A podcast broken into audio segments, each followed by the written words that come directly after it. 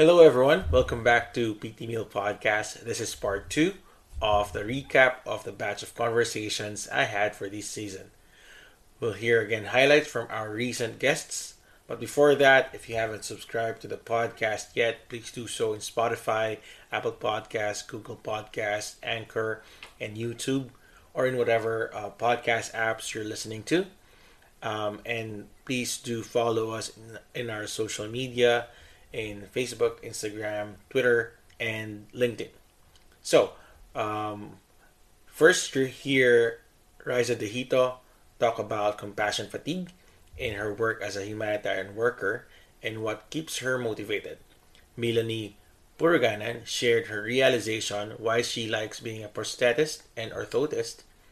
Eugene Octaviano discussed different answers to the question, What is functional training? And lastly, Daria Oller discussed uh, evaluation and assessment approach approaches for patients that may or may not have long COVID. So let's take a listen.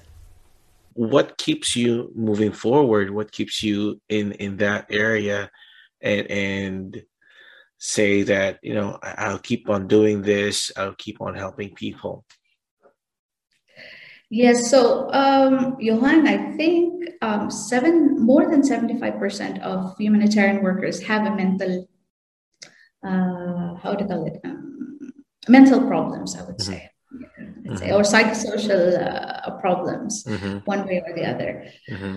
And um, this is not easy uh, mm-hmm. because uh, you know we, we we get burnt out right. a lot, and we still continue to work mm-hmm because you know we we basically what we say you know if, if, if we stop if we stop working there's going to be um, uh, far-reaching um, impacts mm-hmm. you know if, if we stop working. So you know we, we kind of uh, continue to work and we also suffer with what we call compassion fatigue. Right so um, I think this is also, I mean, even with clinicians um, in the mm-hmm. hospitals, mm-hmm. uh, we, we suffer um, uh, compassion fatigue mm-hmm. uh, most of the time uh, uh, when we're seeing a lot of, of, of suffering, for example. So uh, we do um, value um, self care.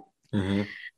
And many of the organizations have started to have this well-being policy where um, we are provided with um, at least the opportunity to access uh, psychologists or psychiatrists, um, mm-hmm. for for example, for us to be able to to speak speak with them if, if needed. Mm-hmm. And the new breed of um, managers and leaders in the humanitarian world are becoming more and more into this, you know um, really taking care of of, mm-hmm. of, of, the team for you to be able to to take care of others right uh, yeah we, we we do a lot of uh, let's say you know fun things i would say you know in the philippines we did a lot of karaoke mm-hmm. but um at some point uh, some have it easy than others i mean for me personally i was um i actually had to be treated um um, by a by a psychiatrist and also had to take um, some uh, medications uh, to manage my anxiety and then mm. PTSD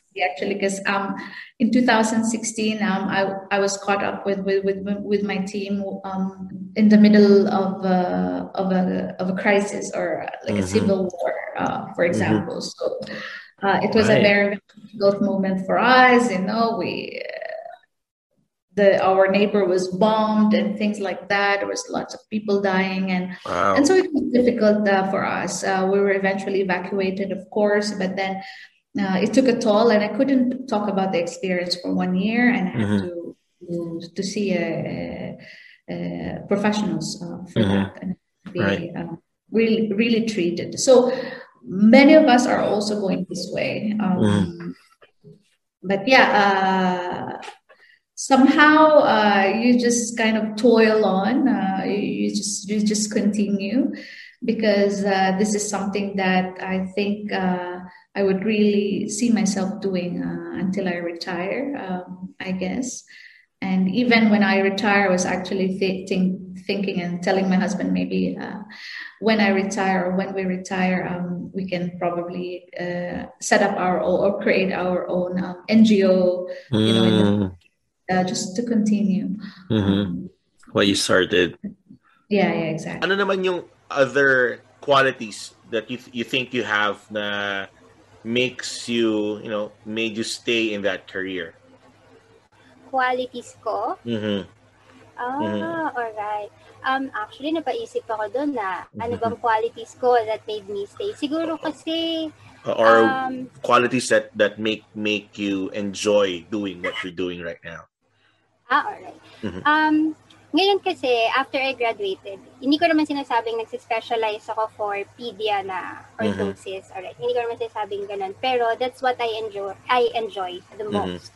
um, siguro it helped a lot na yun talaga yung parang lumaki ako sa big family with a lot Mhm. of kids. So naiintindihan ko kung kung gaano dapat kasigla yung isang bata, isang baby. So pag nakakakita ako ng someone na I know na at this age dapat ganito na yung ginagawa niya but wasn't able to because of, you know, medical condition.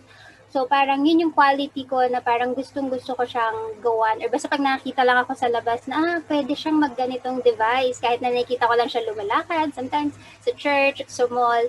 So I think yun yung pinaka-quality na ngayon ko lang naisip because of your question na yun pala, kaya pala gustong gusto ko ng pediatric ano, ortho- Mhm. orthosis. Mhm. So I Now- think yun talaga. Nakakatuwa naman yung question, eh, yung, yung sagot mo na yan. Yeah, when you see a child uh, Mm-mm. walking, Parang automatic may- po pasok sa isip ko na, ah, ganito yung gait niya. I think magiging benefit pag ganito. Yung parang gano'n, na it ah. comes na usual na lang. Hindi na Ah. siya yung pag-iisipan mo. Parang Ah. gano'n.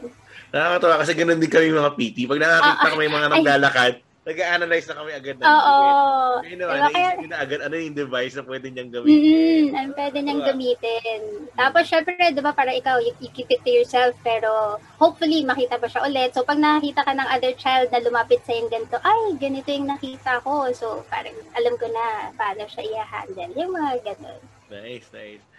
Ano ba ang tamang pagkakaintindi sa functional training? Hmm, ang daming pwedeng daan paano ko sasagutin kasi yan eh. Uh, I could go with, you know, a marketing perspective ng functional training, Mhm. which is one of the most, I believe, one of the most prominent reason bakit nagkaroon ng ganitong, ang tawag dito, ganitong, ano tawag sa Tagalog, uh, ganong misconception of functional training. It's actually Okay. out of marketing Mhm. uh, I, I would understand that uh, naming something and communicating something easily to the layperson Mhm. makes sense. I, I believe in that. Ang problema nga lang, medyo nagkukulang tayo ng uh, pagpapaliwanag kung ano ibig sabihin ng itong semantic na to. Uh, kaya doon na medyo nagkaka tawag dito nagkaka nagkakabulahan eh. Minsan Yeah. Yun ang nangyayari eh. De, it, ay, nang nagsisimula ako, yung alam ko sa functional training, eh, a training that's done to a, with a specific tool. Mhm. Di ba? If ginagawa mo ang training or exercise mo using a specific tool, then it's called functional training. What do you mean tool? As in exercise equipment? Ah, is exercise equipment? Yes, uh, sari-sari exercise equipment. Yun ang Hmm. definition ng functional training. And then as as the data progresses or accumulates, malalaman natin na teka, iba pala, hindi pala yun. Eh, Mhm. so ngayon kasi ibang-iba na ang definition ko sa functional training when I was starting out eh. Mhm. Ah, minsan sinasabi nila close kinetic chain exercises ka lang kasi yun ang functional. Mhm. Walang open chain. Kasi open chain hindi functional. They could be true on both ends. Aha. Uh, ang, ang alam ko ngayon kasi sa functional training, the way I define it today, uh, based on you know scientific information, is purposeful and functional. Eh. Mhm. So if a training has a purpose to the individual, then it's functional. It Uh-huh. doesn't matter what form it is. Uh, We could talk about functional in terms of physiologic need, in terms of biomechanical need, Mhm. uh, in terms of capacity need. Mhm. Di ba?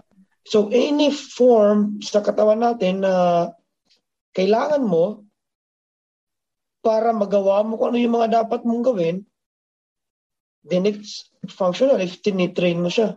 Hindi siya defined by a specific movement. Hindi siya defined by a specific tool. Hindi siya defined by a specific arrangement of exercises. Hindi siya defined by a specific choices of exercises.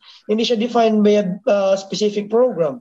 Mhm. Kung ang ginagawa mo will make you functional, meaning pwede mong gampanan kung ano yung maximum na kaya mong gampanan ng katawan mo. Kung anong bagay ang gagawin mo sa buhay mo, Mhm. then it's functional. Yun ang definition ko ngayon ng functional kasi. Mhm. May purpose siya. So, kung kunyari ang gusto mo mangya, ah, gusto mong matrain sa katawan mo is explosivity, pero ang ginagawa mo ngayon ay strength, I would label that as functional. Kasi the way I understand, you cannot be powerful if you don't have strength. You don't need to go into plyometrics quickly if hindi pa nakuha yung prerequisite na strength mo Mhm. to train to plyometrics. So that entire process there is the functional part of the Mhm. training. Hindi lang yung isang event, hindi lang yung isang exercise, hindi lang yung isang program. So for uh people or physical therapists who would encounter patients that may or may not have COVID, how can they assess or you know Mhm. um at least have an idea probably that this may be a long COVID? Is there already uh you know do we have uh, an agreement on what are the things that we should look into with in our evaluation and assessments with certain patients that we see? There's not necessarily like a set thing, but there are like Mhm. a couple important things. Mhm.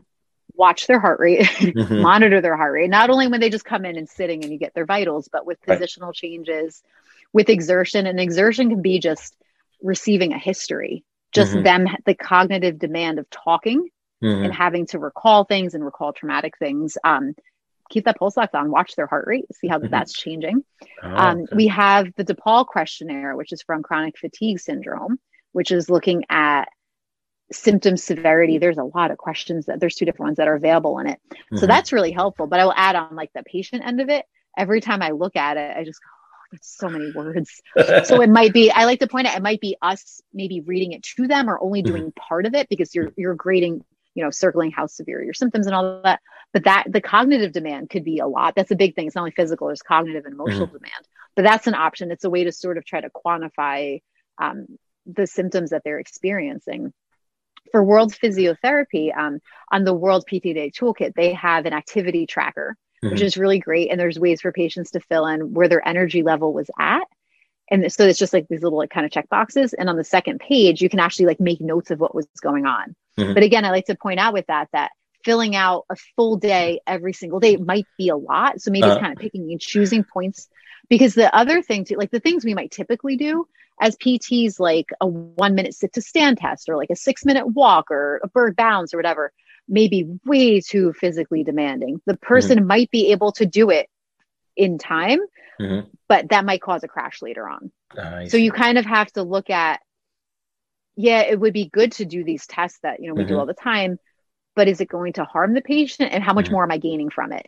If Mhm. I know how many times I can sit or stand in a minute, does that matter right now? It Mhm. might, you know, you could say they do this many now, maybe they do this many a couple months later, Mhm. but you have to weigh out if they're already describing that they're experiencing those crashes. Mhm. Maybe we don't don't want to push those like those harder harder a one minute sit to stand physical assessment because that's Mhm. happened to, to some of the PTs that have gone to the clinics.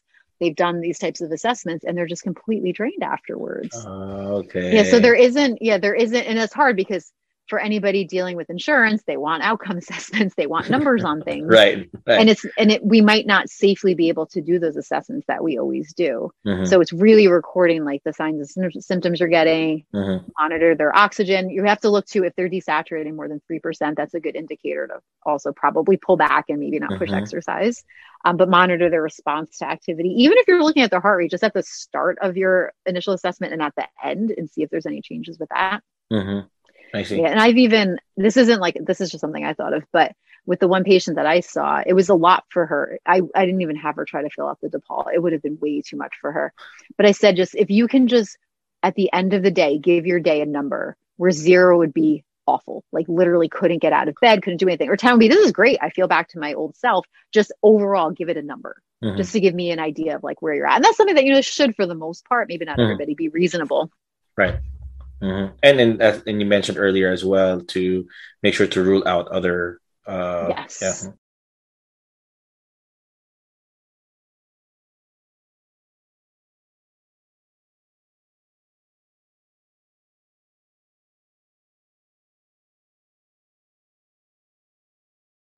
Thank you for listening to PT Meal Podcast. If you like the show and want to support it, please follow the podcast social media accounts in Facebook, Instagram, Twitter, and LinkedIn. Share the episodes you're listening to or episodes you love to listen to so that the message can reach more people. Also, if you have anything to share with everyone about the profession or your practice, do contact me and we can work something out.